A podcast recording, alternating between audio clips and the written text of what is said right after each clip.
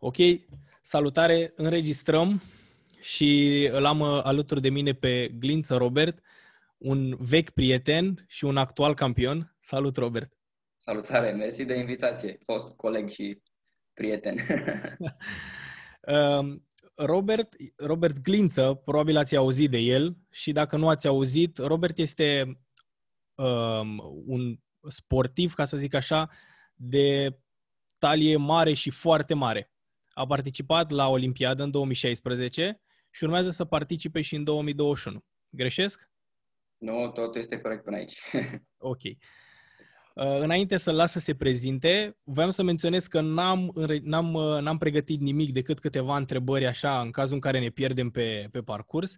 N-am pregătit nimic și vreau să scot de la Robert tot ce se poate scoate de la un sportiv de performanță. Robert, te rog, prezintă-te.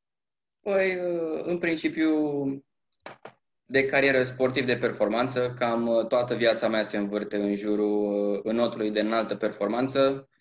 Uh, am plecat de acasă de la 16 ani tocmai ca să urmăresc această cale a performanței și am cutreierat destul de mult prin multe orașe și prin țară, chiar și prin străinătate și uh, actualmente am aterizat în București, unde mă pregătesc de un an de zile pentru Jocurile Olimpice care vor urma în 2021. Uh, uh, ca și palmares, pot spune Uh, după cum ai prezentat și tu, sunt uh, deja olimpic, finalist olimpic uh, la uh, Jocurile Olimpice de la Rio în 2016 în proba de 100 de metri spate.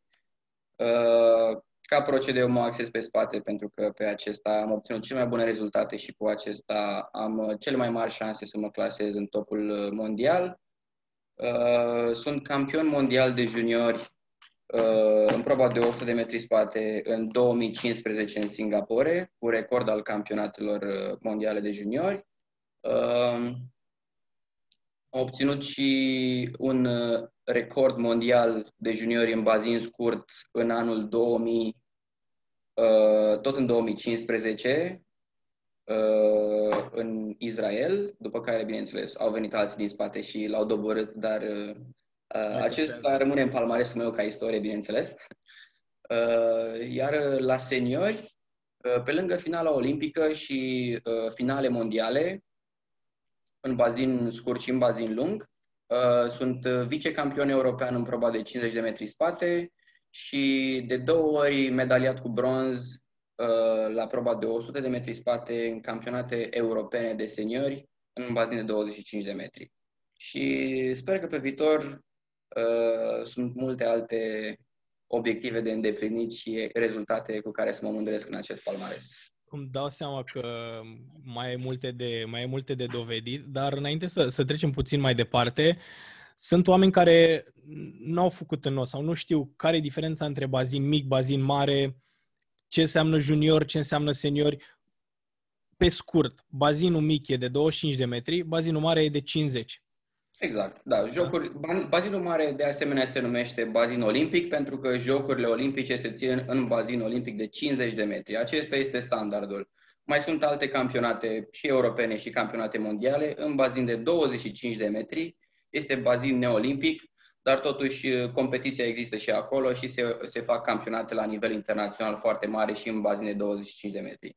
Ca o uh, comparație, cine cunoaște în lumea sportului, sunt și campionate la atletism, în, uh, pe stadion descoperit sau în sală și sunt competiții uh, mondiale și europene și în, în uh, sală și în aer liber, să zic așa, pe stadion. Dar jocurile olimpice sunt și pentru, atle- pentru atleți doar pe stadion în aer liber. Ca o comparație. Da. Deci, uh, în cazul în care nu poți să înțelegi ideea asta de... Uh, sau nu ai o comparație cu diferența între bazin mic, bazin mare sau sport în aer liber sau sport uh, inside, pentru un sportiv de performanță e o diferență enormă, pentru că, de exemplu, la 50, o probă de 100 de metri spate în bazin de 25, recordul mondial e de 48 și în 50 de metri este 51-8, 51-9. Deci? Diferența este uriașă, categoric. Este uriașă. un alt uh, stil de pregătire, este o altă abordare tactică a tuturor probelor, pentru că 25 de metri este jumătate din 50 de metri. Intervin mai multe întoarceri în probele de anduranță sau practic în orice probă. Și în proba, cea mai scurtă probă de 50 de metri intervine o întoarcere care te poate ajuta să câștigi sau te poate face să pierzi în funcție de cât de uh, bine ești pregătit și pe această parte. Așa că sunt uh, tactici diferite și abordări diferite ale, ale stilului de competiție între bazin de 25 de metri și 50 de metri. Așa că dacă un campion, dacă cineva câștigă uh, medalia de aur uh, la campionate în, bazin, în bazin de 50 de metri, uh, chiar dacă este foarte bun, nu înseamnă că același rezultat se poate transpune la același nivel în bazin de 25 de metri. Așa că bătaia este foarte mare și prinde foarte bine această dualitate al, ale, ale competițiilor în bazin de 50 de metri și 25 de metri pentru că se alternează. Într-un an este uh, competiție în bazin de 50 de metri și la finalul anului bazin de 25 de metri cu alternare între campionate mondiale și europene din 2 în 2 ani. Uh, mi-a plăcut că ai spus la un moment dat că se, nu, ai un an așa, un an așa. Ceea ce da.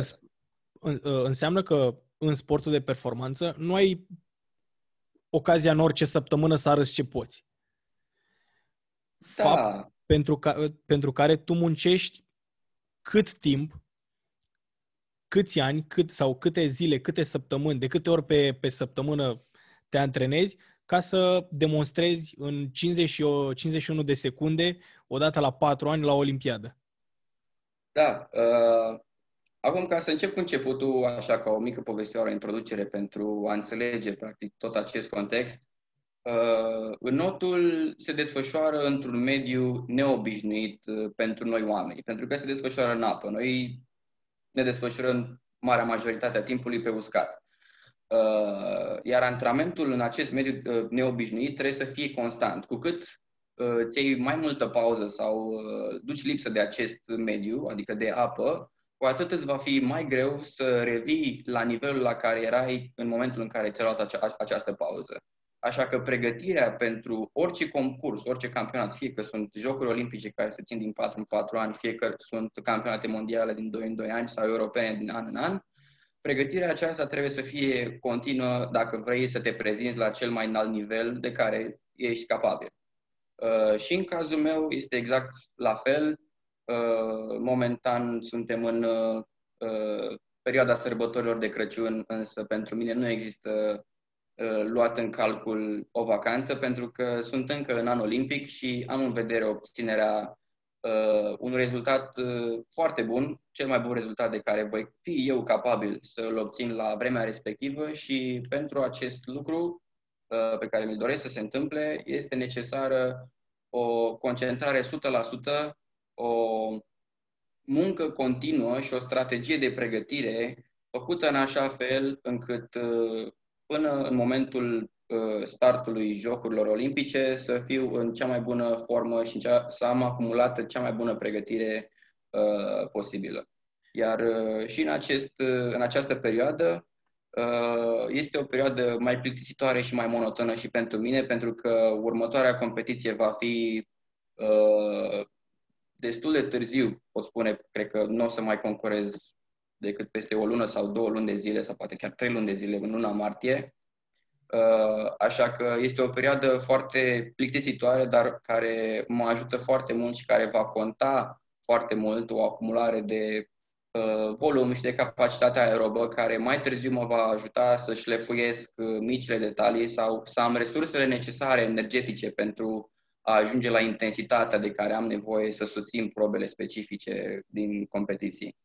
Și uh, mai ales când un înnotător sau un sportiv de talie olimpică are în vederea sau are, are un target uh, sau țintește către o medalie, uh, nu poate lăsa ștacheta jos uh, niciodată. Și este vorba de un stil de viață, nu este vorba numai de antrenamentele propriu-zise, care, bineînțeles, îți ocupă foarte mult timp și foarte multe resurse energetice, pentru că Uh, personal, să, să spun specific, uh, un antrenament durează uh, maxim două ore. Deja ce e peste două ore, pentru că efortul este susținut și densitatea efortului foarte mare, nu mai există randament și fac și câte două antrenamente pe zi, plus pregătire fizică, dar nu trec de două antrenamente pe zi, pentru că oricum acumularea de oboseală există și aici intervine partea a doua a pregătirii, care fără de care nu se poate face față antrenamentelor propriu-zise. Pentru că spuneam că este un stil de viață, uh, este nevoie de uh, responsabilitate și concentrare pe randament 100% uh, la fiecare antrenament, însă ai nevoie de concentrare pe odihna absolut necesară de care are nevoie organismul pentru a face față tuturor antrenamentelor la care îl supui organismul, alimentația de asemenea, pentru că ai nevoie de resursele necesare pe care da. are nevoie organismul uh, ca să suporte efortul din antrenamente uh, și vitaminizarea. Ai nevoie de alte resurse uh, uh de alimentație sau pe care nu le iei din uh, alimentația obișnuită, de mai multă proteină sau aminoacizi sau vitamine precum magneziu, când apare oboseala musculară sau crampele. Sunt, este genul ăsta și este sunt, un stil de uh, viață care toate, toate aceste mici Uh, piese de puzzle puse, puse împreună uh, fac ca întregul sau la momentul respectiv când uh, ai de-a face cu uh, uh, proba la care participi să fii în cea mai bună formă și să dai randamentul 100%. Pentru că ai, ai, ai consolidat în pregătire toate aceste mici aspecte de care ai nevoie. Sunt foarte multe detalii pe care trebuie să le ai în vedere ca sportiv de performanță și eu vreau să fac o paralelă a tot ce înseamnă un sportiv de performanță cu mediul antreprenorial, mediul de business. Pentru că în uh, podcastul pe care eu îl fac, uh, acest Dedication, are numele Dedication pentru că dacă vrei să obții ceva, trebuie să te dedici întru totul proiectului respectiv. În cazul tău e vorba de sport. Și ce ai spus tu mai devreme că pe lângă munca fizică, care un antrenament nu depășește două ore, pentru că ce e mai mult e deja absurd, uh, ai nevoie de relaxare și de revenirea uh, de, uh, a, a corpului. Și în mediul sportiv, teoretic, asta se numește supracompensație. Sau supracompensare, nu mai știu exact. Supracompensare, exact, da, da, da. Supracompensare, da. da. Uh, dacă mă aud profesorii de la facultate, că nu mai țin minte cum se numește. da, eu am terminat și o facultate de sport, dar nu, nu asta are importanță. Uh, așa e și în business, dacă te uiți pe graficele uh, businessurilor pe bursă, urcă, urcă, urcă, urcă și dacă simți că urcă foarte mult fără să cadă vreun pic, înseamnă că la un moment dat o să cadă de tot. Așa e și ca sportiv. Trebuie să urci, iar apoi să ai o corecție ca să îți poți reveni. Practic, îți iei o pauză ca să poți să pleci de acolo și mai sus.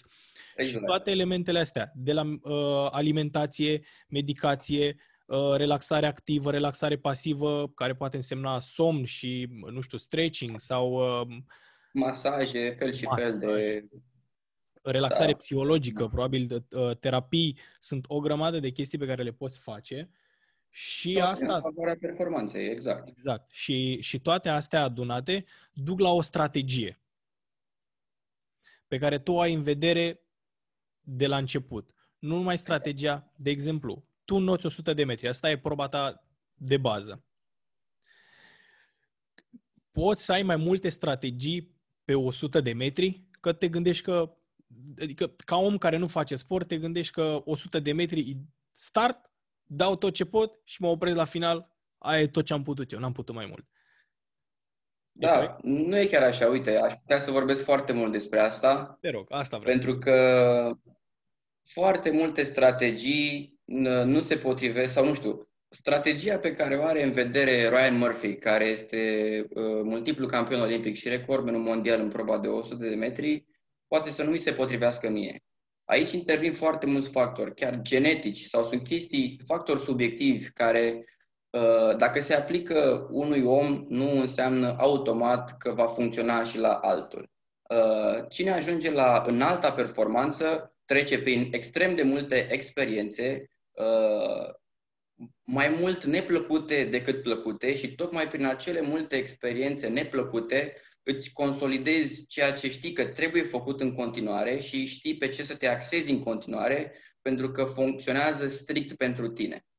Uh, la rândul meu, uh, ca ai zis, în proba de 100 de metri, start, dai tot ce poți și ajungi la final. Cam asta era strategia mea pentru o perioadă destul de lungă de timp și uh, ajungeam să întorc primul la 50 de metri sau în primii trei la 50 de metri și să ajung uh, al șaptelea sau chiar ultimul din serie sau în finală până la final. Pentru că strategia uh, nu este tocmai așa. Trebuie să ai resursele necesare energetice pentru a face față efortului atât de intens într-un timp de 50 și ceva de secunde, care nu este deloc ușor.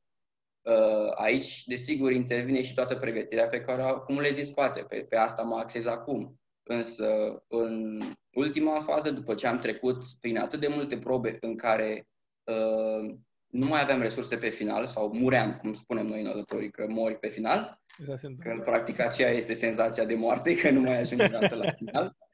Da. Uh, a trebuit să regândesc puțin strategia și am învățat cum să Uh, plec într-o manieră mai lejeră. Uh, în engleză termenul se numește easy speed.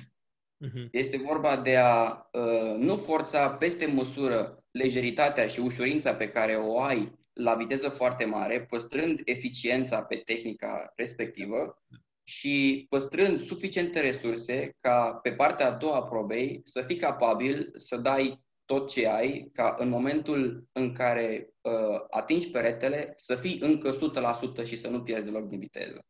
Și ca dovadă, pentru că mi-am însușit, însușit această capacitate, este ultimul turneu la care am participat în, în semifinala de la ISL. Am întors, cred că, al șaselea la 50 de metri și am reușit uh, să-i devansez pe toți până la final, atingând primul Uh, venind chiar din spate uh, în proba de 100 de metri. Așa că fiecare abordează o altă strategie, strategia se consolidează în timp și subiectiv pe plan personal în funcție de capacitățile pe care le ai. Uh, aici intervin și factori genetici. Unii au viteza în sânge, alții le, altora le este foarte greu să-și dea drumul la viteză și le este foarte ușor să păstreze o viteză constantă de anduranță. Uh-huh. De aceea, ă, pentru sportivi diferiți, intervin experiențe diferite și se consolidează niște strategii diferite și personale de pregătire pentru a-și obține potențialul lor uh, cel mai bun în momentul în care au nevoie. Alții sau unii au nevoie de o perioadă de supracompensare mai mică, alții mai mare pentru a-și atinge vârful de formă. Aici intervin și uh, uh, metode biochimice, adică Uh, intervin analize pentru a vedea clar care sunt efectele antrenamentelor sau efectele supracompensării în organism și se vede că există clar diferențe de la un sportiv la altul, că nu același lucru funcționează de la unul la celălalt. Așa că și la rândul meu a trebuit să trec prin, printr-o perioadă în 2017 de supraantrenament, pentru că am forțat mult prea mult și uh, organismul nu a mai, nu a, n-a mai putut face față uh, unui nivel chiar scăzut de efort și a trebuit să iau o pauză forțată. Așa că am trecut la rândul meu prin foarte multe experiențe până să ajung să-mi dau seama de ce are nevoie organismul meu și ceea ce trebuie făcut în materie de strategie pentru a obține uh, cele mai bune rezultate. Și în continuare consider că încă am foarte multe de învățat uh, și foarte multe mici detalii la care am de lucrat, pe care Uh, le-am de însușit pentru a ajunge la un nivel și mai înalt pe care mi-l doresc și cred că încă am de ajuns. Um, cu cât, cu cât te, te uiți mai, mai mult în, uh, sau mai în detaliu, lucrurile se complică atât de mult, adică pornești de la intru în apă, îi dau cât de tare pot și mă opresc la final, până la analize de sânge pe antrenamente specifice dintr-o anumită perioadă de pregătire. Adică lucrurile se pot... E ca o, cum să rădăcinile unui copac. Se, se întind atât de mult, pot, uh, poți să te duci într-o anumită direcție, să specializezi atât de mult un anumit lucru, încât te pierzi complet în el, nu mai știi drumul înapoi. Sigur, și... singur, a devenit o știință. Sportul, uh, mai ales dacă te uiți în străinătate, uh, Statele Unite, uh, Rusia, Australia, este o știință pură.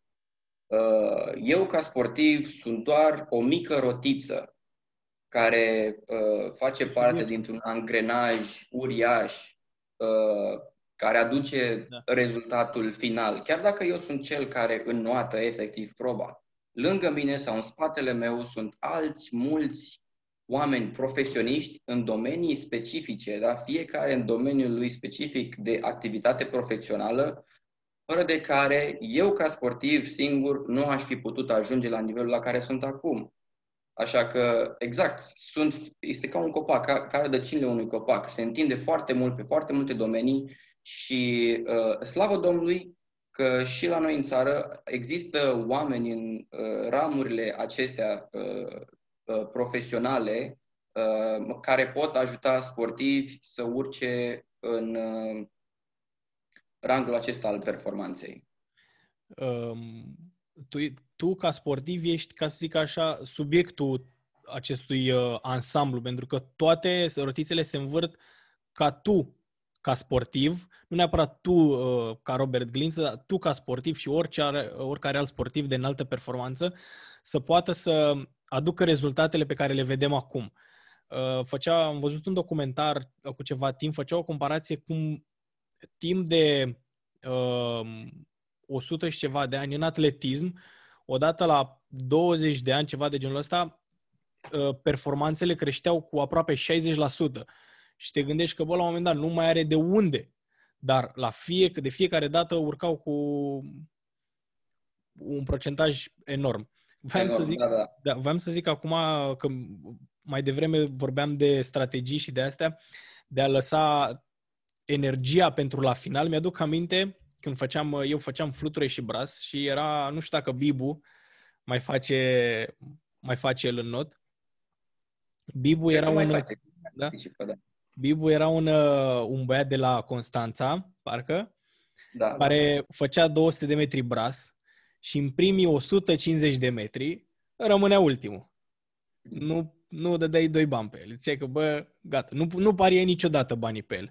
Și în ultimii 50 de metri, deci ultimul uh, sfert, mă, deci mânca pământul. Când nimeni nu mai avea energie, fiind 200 de metri, pare puțin 200 de metri, dar e la limita dintre viteză și anduranță. E probă de anduranță, mai ales în probă de bras sau flutură, este categoric anduranță. Da? da?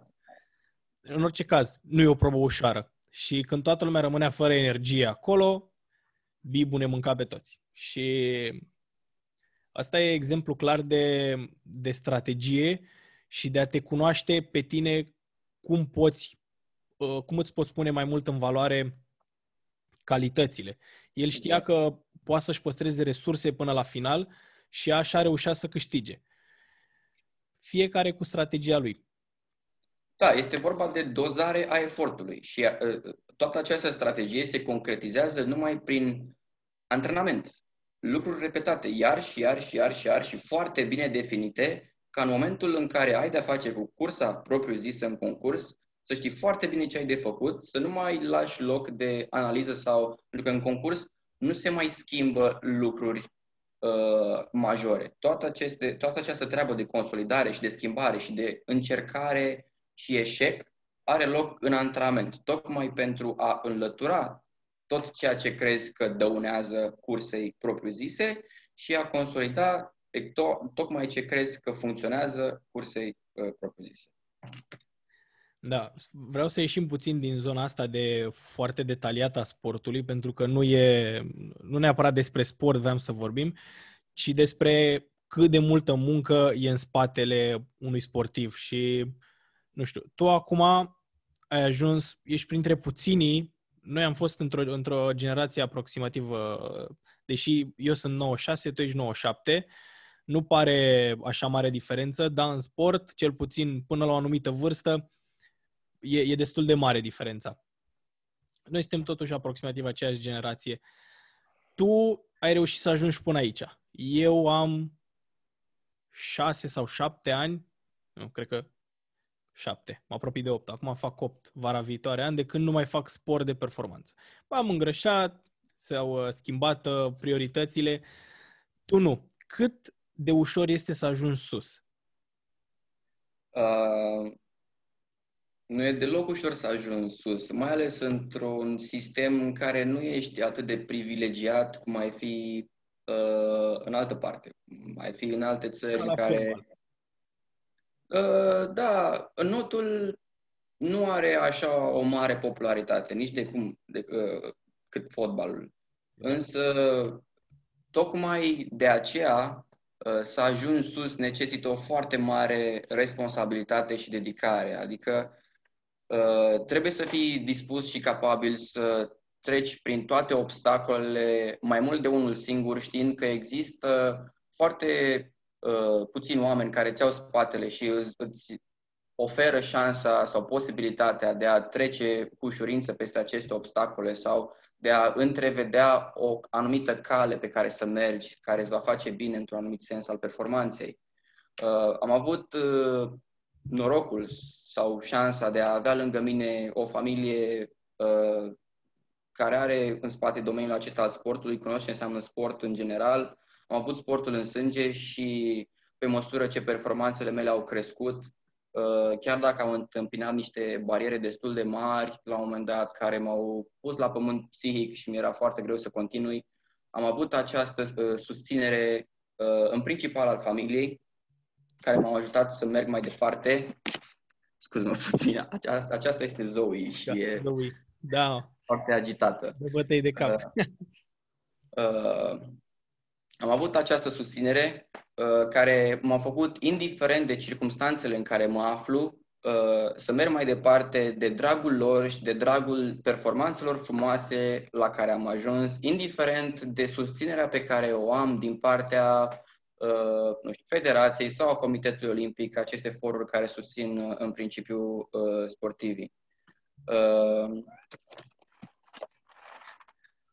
Uh, vreau să mai zic că este, este vorba de o muncă în echipă. De-a lungul timpului uh, s-a consolidat și în jurul meu o echipă foarte frumoasă, mai ales în ultimul an de zile, cum spuneam, uh, mai mulți profesioniști în domeniul lor de activitate și toată această muncă pe care eu o săvârșesc a devenit mai presus de mine, pentru că nu sunt doar eu cel care investește efortul și uh, sudoarea și uh, lacrimile în, în performanță. Este mai presus de mine și uh, mă face să dăruiesc totul pentru uh, oamenii aceștia cu suflet mare care pun aceeași pasiune pe care o pun și eu, uh, performanțe pe care o dorim împreună. Și uh, ca să revin un pic la, la ceea ce funcționează uh, să ajungi sus, în primul rând să ajungi sus.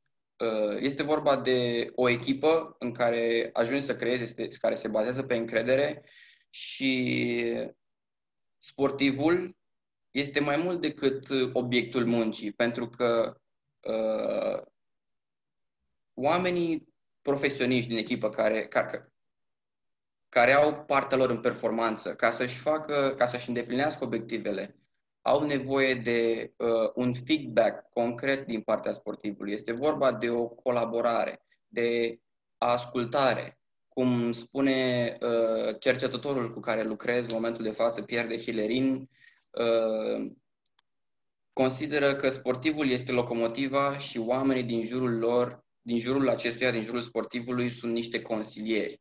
Dar rămâne la, la latitudinea sportivului cum să gestioneze uh, antrenamentele de pregătire psihologică sau de cercetare științifică pentru îmbunătățirea antrenamentelor ca să, ca să se ajute pe sine prin acești oameni pentru performanța lui. Pentru că el spune că performanța este a mea și uh,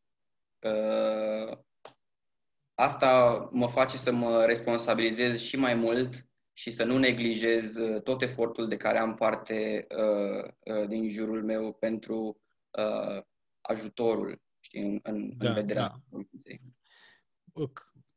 E, e mai ușor să, să ajungi sus. Deși, din ce spui tu, e, e enorm. Adică oricum sportul implică multă muncă și categoric nu poți să ajungi un sportiv de înaltă performanță în 5 ani de, de sport. Poate să existe o excepție, dar mai greu. Uh, să rămâi în schimb acolo, de-abia aici începe greu. Da. Știi, este vorba de foarte multe sacrificii doar ca să ajungi sus, mai ales uh, într-un mediu în care uh, găsești mai multe motive să renunți decât să continui. În momentul în care ai reușit să ajungi la un nivel destul de sus, uh, e o chestie super subiectivă. Pot spune că pentru mine este mai ușor acum, pentru că am ajuns și la un alt uh, nivel intelectual, să spun așa. Mi-a, îmi asum absolut și categoric uh, toată această performanță pe care o fac, știi, și această dedicare pe care o am, dăruire față de uh, fiecare antrenament uh, la care mă duc. Este un stil de viață, este o viață destul de solitară pentru că trăiesc singur, mă rog, aproape singur, acum am pe domnișoara Zoe. uh, mă antrenez singur, sunt doar eu și cu antrenorul uh, în tot bazinul, mai ales în perioada aceasta și pentru foarte mulți probabil că ar fi imposibil să trăiești o astfel de viață. Dar pentru mine, știind ceea ce înseamnă acest lucru uh, și tocmai că având în spate toate aceste obstacole pe care le-am depășit deja, mă face să-mi fie ușor pentru că știu pentru ce mă pregătesc și ceea ce am în vedere și știu că aceste sacrificii uh, mă vor ajuta să-mi îndeplinesc obiectivele de pe urma cărora voi avea cel mai și cel mai mult de câștigat. După cum s-a și întâmplat. Da. Și vreau să-ți mai pun ce mi-a spus uh, tatăl meu în momentele în care uh, treceam prin niște bariere psihologice destul de grele. Uh, și am vrut, am avut în vedere și faptul să mă las pentru că simțeam că mi este prea greu îmi spunea, gândește-te, gândește-te la nivelul la care ai ajuns, Na, uh, mai ales național, dar și internațional. Mai în fața ta câți? O mână de oameni, ești finalist olimpic, mai ai opt sportivi în proba ta înaintea ta. Uite-te în spate. Sunt alt, alte mii, mii, alți mii de sportivi pe care i-ai depășit. Cum poți tu să renunți în momentul ăsta când ai ajuns atât de departe, știi? Și da. numai această simplă a fost suficient pentru mine pentru a mă motiva și a trece de acest, acel prag de moment și uh, de asta am spus mai devreme că am fost destul de privilegiat să am o susținere și a unor oameni, familia mea, care au cunoștință în domeniu și cunosc uh, și aspectul acesta psihologic, care este foarte important în pregătirea sportivă. Uite, voiam să menționez și eu ceva. Uh, eu m-am lăsat de de, de sport, m-am lăsat de sport de performanță, nu prima dată când mi s-a părut greu și n-am mai vrut, nici a doua oară, cred că undeva a patra, a cincea oară când am simțit că nu mai vreau, am zis, ok, nu mai vreau. Eram și aproape de 18 ani, eram matur atunci, când mă uit acum, eram mai, mai, mai puțin decât un puști. Dar uh, cu timpul am învățat, uh, noi aveam o glumă când eram, uh, când eram mai mici și suna ceva de genul ăsta, când doi pușcăriași au, au reușit să evadeze, aveau de sărit 100 de garduri. Și la 99-lea gard, n-au mai putut să sară. Băi, am obosit, mă întorc înapoi. Știi? Și chestia asta atunci mi s-a părut doar un banc, mi-a rămas în minte și de ceva timp mi-am adus aminte de, de, de bancul ăsta și când stau și mă gândesc că la un moment dat nu mai aveam chef să fac. Asta, noi când înregistrăm, asta o să fie al 17-lea episod, dar în momentul de față sunt postate doar 15. Și undeva, cred că pe la al 7-lea episod, n-am mai vrut. Bă, nu, pentru ce? Nu mai fac. Și pe aia am să aminte, bă, dar am făcut deja 7 episoade, ca să nu la al 8-lea, atunci hai să-l, să-l sar pe 8 să încep direct pe al 9-lea, știi? Și atunci mi-am seama că nu face sens că vreau să mă opresc și singura direcție este înainte. Și de multe ori uh, trebuie să vedem lucrurile așa, că cea mai bună variantă nu este să dai înapoi sau să te oprești și să te mulțumești cu ce ai realizat, ci pur și simplu să-i dai înainte. Pentru că, ca în mafie, în mafie când ajungi la un anumit nivel, nu mai poți să dai înapoi. Singur, singura direcție în care poți să mergi e înainte. Este doar înainte, așa e. Exact. Și asta e, asta e spiritul pe care trebuie să-l avem. Cu credință, încredere și speranță că dacă este într-o zi mai ignorat afară și te simți mai posomorât, nu înseamnă că toate zilele vor fi așa. Da. Și ca și în cazul meu și cum ai spus și în cazul tău, tocmai în acele momente mai dificile, dacă tragi de tine doar un pic ca să treci de acel moment, vor veni zile mai ușoare și îți vei regăsi și entuziasmul, și curajul, și dăruirea uh, pe care o vrei pentru a continua într-o manieră foarte pozitivă și plăcută. Eu mai am o întrebare. Ai vorbit, ai vorbit acum uh, foarte frumos despre sacrificii. Și eu nu stau singur, eu stau cu, cu prietena mea, cu viitoarea mea soție. Nu. da, și ea mă susține în tot ce fac, absolut tot ce fac. Și nu cred că ai nevoie de, de mai mult de la un om decât să te susțină și să fie, să fie pentru tine și nu împotriva ta.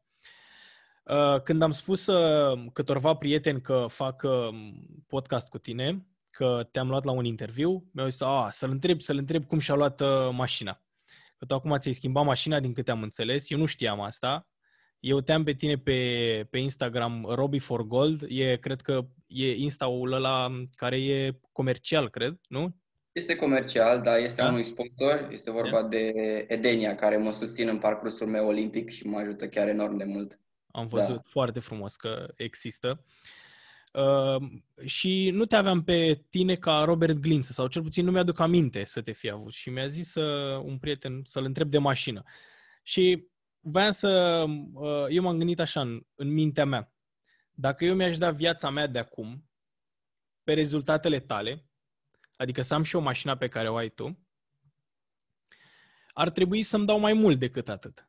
Ar trebui să-mi dau tot timpul liber, să-mi dau uh, stilul de viață, să-mi dau mult mai mult pentru o mașină.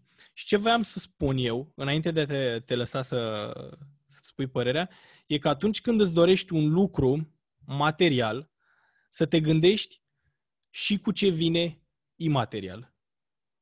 Toată energia consumată și timpul pierdut, mă rog, timpul investit, ca să zic așa, timpul investit, și cât de mult ai nevoie ca să obții uh, niște lucruri uh, materiale care nu înseamnă nimic altceva decât plăcerea ta. Acum, ca să nu ținem oamenii care ascultă în suspans, ce mașină ai și ce ar trebui cineva să țină minte când vrea să ia o asemenea mașină sau orice altă mașină care îi place lui. Da, nu mă așteptam la o astfel de întrebare, pentru că păi pentru nu mine voiam să te aștepți. e irrelevant, uh, nu știu, uh, obiectele astea personale, categoric. Din afară este foarte ușor să judeci și de foarte multe ori m-am da, găsit da, și eu să judec din exterior, știi? Uh, pentru că aparențele înșală foarte mult. Tu nu știi, de fapt, prin ce a trecut persoana respectivă să ajungă la nivelul acela de trai, știi, pur și simplu. Uh, în cazul meu, sigur, este vorba de foarte multe sacrificii. Mm, este vorba de stilul meu de viață care nu implică foarte multe lucruri. Este vorba, tocmai cum am spus, uh, viața mea se învârte în jurul pregătirii și cam atât, pentru că chiar am în vedere 100% pregătirea pentru Jocurile Olimpice și mașina pe care o am, dacă tu nu știi, este un Nissan, Nissan GTR. Uh, în 2016. Am aflat, am aflat, nu știam, da, am aflat. Da, uh, înainte aveam probabil un BMW, dar uh, început să se obosească și uh, a trebuit să renunț și mai în glumă, mai în serios, împreună cu tatăl meu, am ajuns la această concluzie pentru că e adusă din Germania, bineînțeles, nu e nou-nouță, dar Nici nu contează. împreună cu... Cum? Nici nu contează, e un dream. Da, da, în fine, nu, e, nu a fost nici foarte mult și am avut cumva în cap și mintea asta pentru că Uh, foarte mult timp îmi petrec în mașină, chiar dacă stau aici, stau uh, în zona de nord a Bucureștiului, îmi desfășor pregătirea la Izvorani, uh-huh. așa că sunt 25 de kilometri doar dus, 25 de kilometri întors. Uh, conduc destul de mult și am zis că dacă nu fac nimic altceva decât să stau în mașină, măcar drumul acesta până la antrenament și înapoi să fie unul foarte plăcut și a fost o investiție foarte bună ca să intru și mai în detaliu pentru achiziția acestei mașini, pentru că piața uh, este foarte bună și este foarte posibil să, să nu pierd mai deloc bani în momentul în care mă voi decide să, să renunț la ea. Este, da, este o bucurie care îmi este adusă în momentele în care uh, există presiunea aceea psihologică că am un antrenament greu, da, dar uite, sunt într-o mașină frumoasă și rapidă. Sunt mici da, aspecte psihologice care nu cântăresc deloc mult și nu sunt uh, niște uh, lucruri profunde care mă ghidează în, în viață, dar sugerez să-ți creezi în mediul tău niște lucruri de care să te legi, care să te ajute să-ți fie mai ușor pentru a rezolva ceea ce ai de rezolvat. Eu, uh, pe mine, nu mă ating foarte mult lucrurile astea materiale, deși și eu visez, am pe, pe ecranul laptopului, am o, am o motocicletă, un uh, Indian Scout Bobber, care e motocicleta mea de vis. Dar uh, aici aveam să ajung că când m-am angajat prima dată în București, lucram ca instructor de not la un club de cartier și uh, antreprenorul sau patronul de acolo, să-i spun așa pe românește, patronul era, uh, eu îl vedeam foarte rar și de multe ori când venea, eu eram la muncă, venea, stătea puțin și pleca. Și îl vedeam mereu așa aranjat, mereu dichisit, ce-am și o invidie de asta. Nu aveam încă maturitatea de a înțelege lucrurile din spate. Încă nu știam conceptul de business, de antreprenoriat. Am învățat abia după. Și îl invidiam că domne, vine, muncește 10 minute, aici vine doar să uită la noi și pleacă, are manager, are nu știu ce, nu face nimic, doar se plimbă. Și la un moment dat uh, mi s-a întărit și mai tare credința asta când am văzut că a parcat în fața acolo un canam. Dacă știi, motocicletele cu trei roți, un canam. Ai, Așa, ai da. de capul meu, uite-te la asta, muncim și pe cârca noastră, uite ce șa. Ca mai apoi să aflu că el a avusese un Tico, dacă nu greșesc, și Tico ăla l-a ținut mult timp, deși businessurile mergeau și noi nu-l vedeam acolo pentru că el era prezent în alte circunstanțe. El încerca să dezvolte businessul din, nu de acolo, din bazin, propriu zis, ci să în alte locații, să dezvolte locații noi, să îmbunătățească altele, să aducă oameni, să creeze o uh, echipă sportivă de performanță. Deci el avea alte viziuni și eu îl invidiam pentru că venea 10 minute și era îmbrăcat foarte dichisit și parca o motocicletă foarte scumpă uh, în fața uh, clubului. Și l-am invidiat mult timp. După aia, când am înțeles de fapt ce făcea el, am zis, bă, mai bine așa, cum sunt eu. Pentru că eu munceam 6 ore pe zi și mă duceam acasă și mă uitam la Netflix, la Netflix și stăteam liniștit și nu aveam stresul ăsta. Și asta, de asta te-am întrebat de mașină. Nu că mă interesează în special mașina sau altceva, ci să, să fac oamenii să înțeleagă că dacă vrei să ajungi să conduci o asemenea mașină sau dacă vrei să uh, te bucuri de libertatea de a-ți cumpăra, că și asta e, e mai multă decât atâta, să ai libertatea de a, de a avea o asemenea mașină, trebuie mai întâi să te gândești ce sacrifici tu și pe ce perioadă. Pentru că cât, câți ani de performanță ai tu, Robert? Am uh, 3, 14 ani, să zic, 14 ani. De ai 14 ani de performanță și 23 de viață. Da, da, da, da. da. Asta da, e. Asta e. Despre asta e vorba. Nu mâine o, le obții pe toate. Așa este, da. Totul a fost câștigat în timp, absolut. Și uh, ca și în cazul șefului tău, uh, tot, nu este întotdeauna totul la vedere. Știi? Exact. Practic, unii oameni se confruntă cu responsabilitatea acestui job, știi, cu supraviețuirea acestuia într-o săptămână sau o lună sau deschiderea altor planuri de activitate. Faptul că tu muncești o forță brută timp de șase ore uh, nu echivalează cu responsabilitatea cu care vine la pachet tot businessul în sine, știi? Și exact. anul exact. dezvoltării lui Uh, în sens ascendent. Și, și în cazul meu este, este, este cam exact același lucru. Eforturile și sacrificiile de-a lungul anilor mi-au, mi-au permis ca foarte recent să ajung la această achiziție, care nu înseamnă extraordinar de mult pentru mine. Nu sunt foarte atașat de această mașină, că nici eu nu am acest, nu, nu știu, viciu al posesiei de obiecte incredibile, la Însă, tocmai datorită faptului că da. uh, viața mea este destul de simplă în ceea ce privește ieșirile, ieșirile mele sau viața mea socială da. și uh, această achiziție este uh, o, o foarte mică doză de uh, frumusețe în micul meu colțișor de uh, performanță. De și, și vezi că și, și chestia asta e importantă. Tu ai spus că mașina ai luat-o pentru tine. Și așa ar trebui, când îți cumperi ceva, dacă e un lucru material, să-l cumperi pentru tine și nu pentru oamenii de lângă tine să le faci în invidie lor. Pentru că și asta că nu, e... Măcar nu, asta e... în discuție. Nu există asemenea gând. Este pur și simplu achiziția mea personală pentru mine, pentru că am fost, este o pasiune. Sunt interesat de mașini, mă uit chiar îmi plac, cunosc și încă de când eram mic mă uitam într-un anume fel la acest tip de mașină și faptul că am ajuns să mă bucur de ea este, este o bucurie personală, chiar sufletească pentru mine și, și atât, pur și simplu. Vezi, Robert, sunt, uh, în episodul ăsta am, uh, am atins foarte multe puncte sensibile și uh, eu am învățat multe lucruri sau cel puțin mi s-au mai... Poți să o lași pe Zoe, de ce? Lasă-o și pe aia să apară la cameră, poate vrea. La statură. și, uh, și, și am atins niște niște subiecte pe care inițial nu mi le-am propus să le atingem. Dar vezi tu, podcastul ăsta, interviul pe care l-am avut noi astăzi, e, el e dedicat persoanelor care vor să-și înceapă un business sau persoanelor care sunt la început de drum și vor să dezvolte un business. Primul lucru pe care eu l-am învățat și vreau să-l îl transmit mai departe e că ai nevoie de răbdare. Și sportul nu e foarte diferit de un business.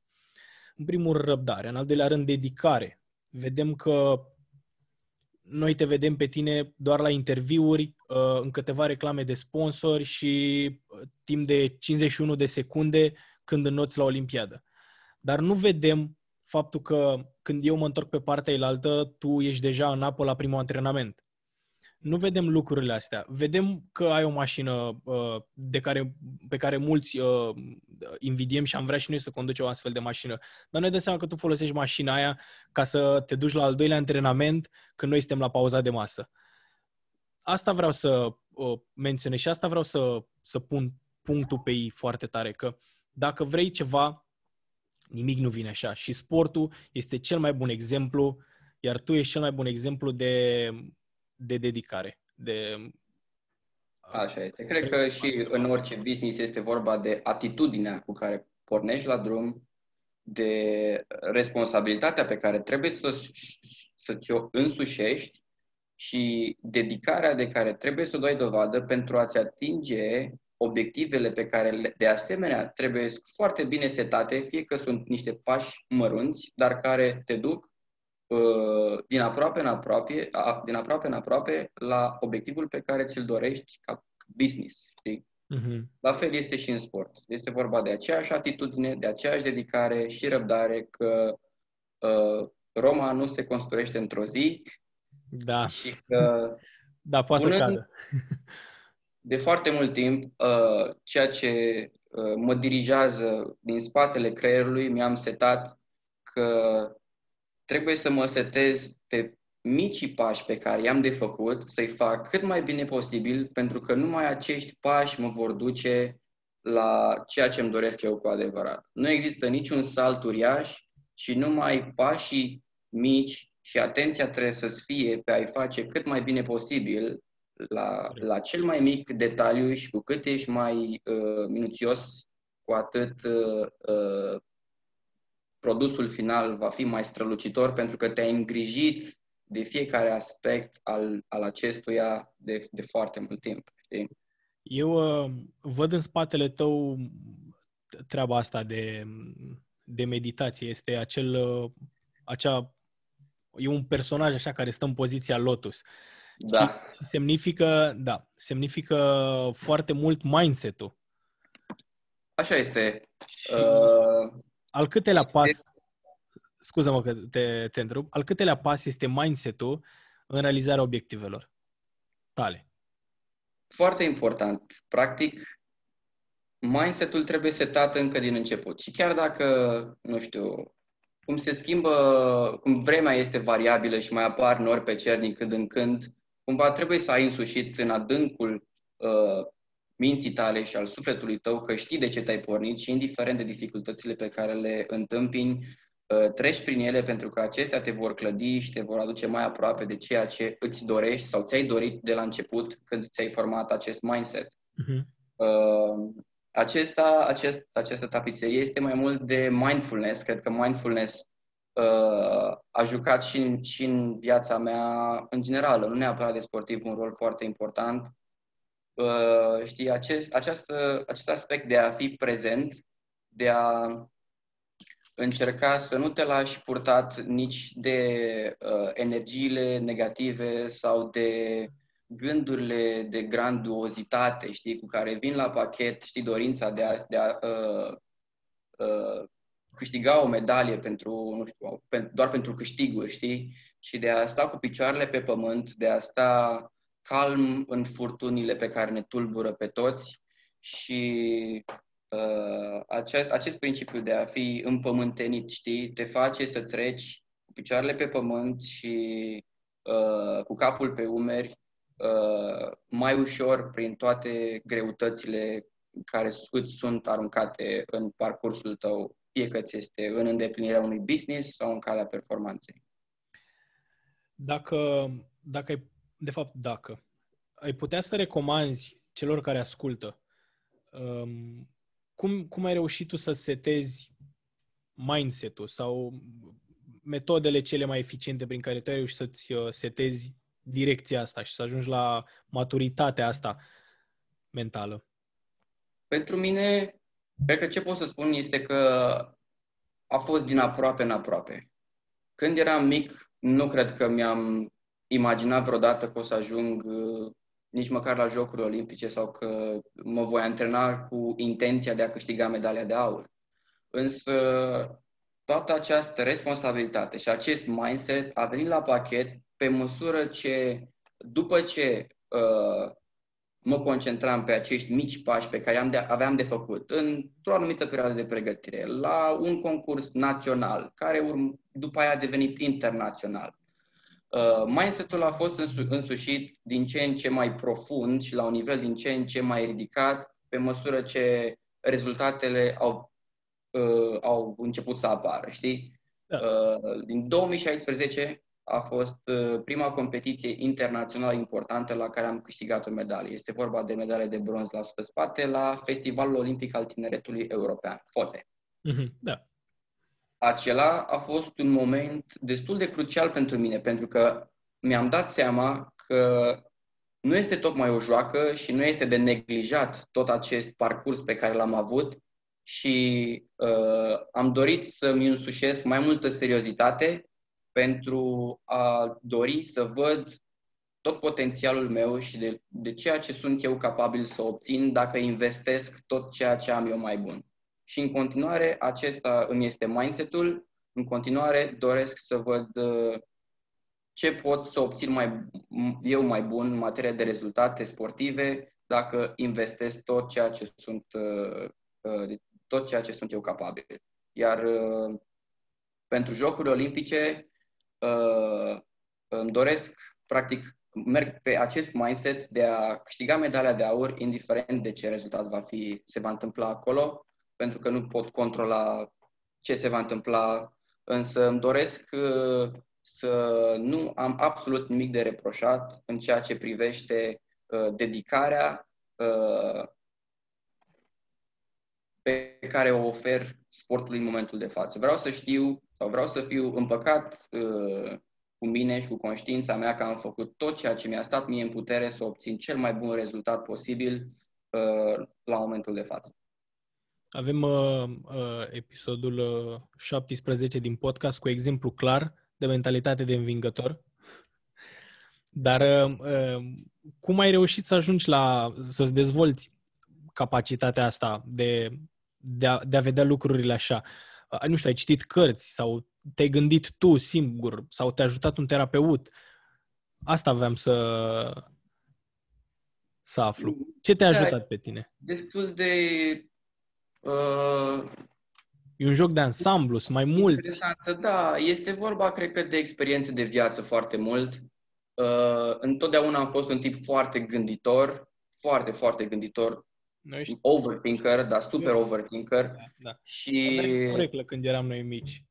Da. Alien. Trăind foarte mult în interiorul minții mele, am încerc, încercat să fac foarte multă ordine și să-mi trasez o anumită tra- traiectorie în direcția în care îmi doresc și prin analiza mea și judecata mea uh, consider că este benefică, știi? Da. Uh, desigur, 100%, prin foarte multe experiențe am avut parte de și foarte mult ajutor divin, că îi mulțumesc lui Dumnezeu pentru că am ajuns în, în punctul în care sunt acum. Sunt 100% convins că aș fi putut uh, merge pe alte căi care nu mi erau benefice și tocmai prin acest ajutor divin mă refer la a întâlni niște oameni, știi? la momentele potrivite care m-au ajutat uh, nu numai să mă mențin pe această cale, ci și-au adus aportul într-un sens foarte pozitiv. Uh, lucrez, desigur, și cu un terapeut, uh, Aurelian Ursulescu îl cheamă, care este parapsiholog și am mers un pic dincolo de aspectele astea mentale și psihologice uh-huh. la toate energiile care, de care mă pot folosi pentru a mă ajuta atât în pregătire cât și în competiție, știi? Și da, da. Cam asta. Nice. Uh, Robert, ca să, să ne apropiem de final și ca să și încheiem frumos, cum te găsește lumea online? Cum, uh, cum poate, unde poate să te aplaude când apar tu la competiții? Ce unde mai te vede lumea? Că sunt pe pagina mea de Instagram, Rob Glinta, este username-ul meu, Uh, pagina de Facebook, am și o pagină personală, Robert Glință, sau pagină profesională, Robert Andrei Glință. Acolo sunt postate de mine sau uh, de mama mea uh, videoclipul cu probele la care particip sau rezultatele pe care tocmai le-am obținut sau parcursul al pregătirii, dacă, unde mă situez în momentele de față. Sau mama mea, Irina Glință, care este un fan Uh, foarte dedicat și este întotdeauna cu sufletul la gură, indiferent de activitățile în care sunt implicat și este, o, și, este și o scriitoare desăvârșită și felul în care își expune toate emoțiile pe care le simte vis-a-vis de uh, competițiile pe care le am. Uh, am primit feedback că încântă pe foarte multă lume și mama mea, Irina Glință, pe Facebook, are mult mai mulți urmăritori decât voi putea eu să am probabil în următorii 5 ani, pentru că face câte o mie de like-uri la orice postare pe care o are legat de mine. Așa că, în principiu, cam astea sunt uh, metodele pe care, prin care uh, susținătorii pot uh, urmări parcursul meu în performanță. Mă bucur, Robert, că, că ai acceptat invitația și cine știe dacă se mai adună întrebări sau dacă oamenii sunt curioși, Poate facem și un, uh, un alt episod în care răspundem la întrebările uh, audienței. Dacă va fi cazul. Stau la dispoziție, mie mi-a făcut foarte mare plăcere și în, în continuare chiar cred că mi-ar face plăcere să, să mai o parte de un episod.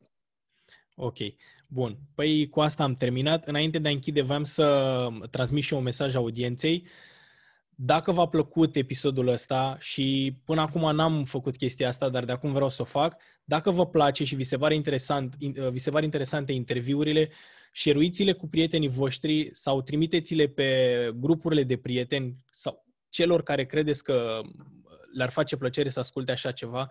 Lăsați în comentarii orice întrebare pe care vreți să o adresezi invitaților, orice invitat pe care ați vrea să-l aduc aici și haideți să creștem cât mai mult comunitatea asta și să găsim oameni care vor să facă business, oameni care sunt curioși de, de ce înseamnă muncă, ce înseamnă dedicare, indiferent că este vorba de un expert, un profesor universitar, un sportiv sau un uh, om de business.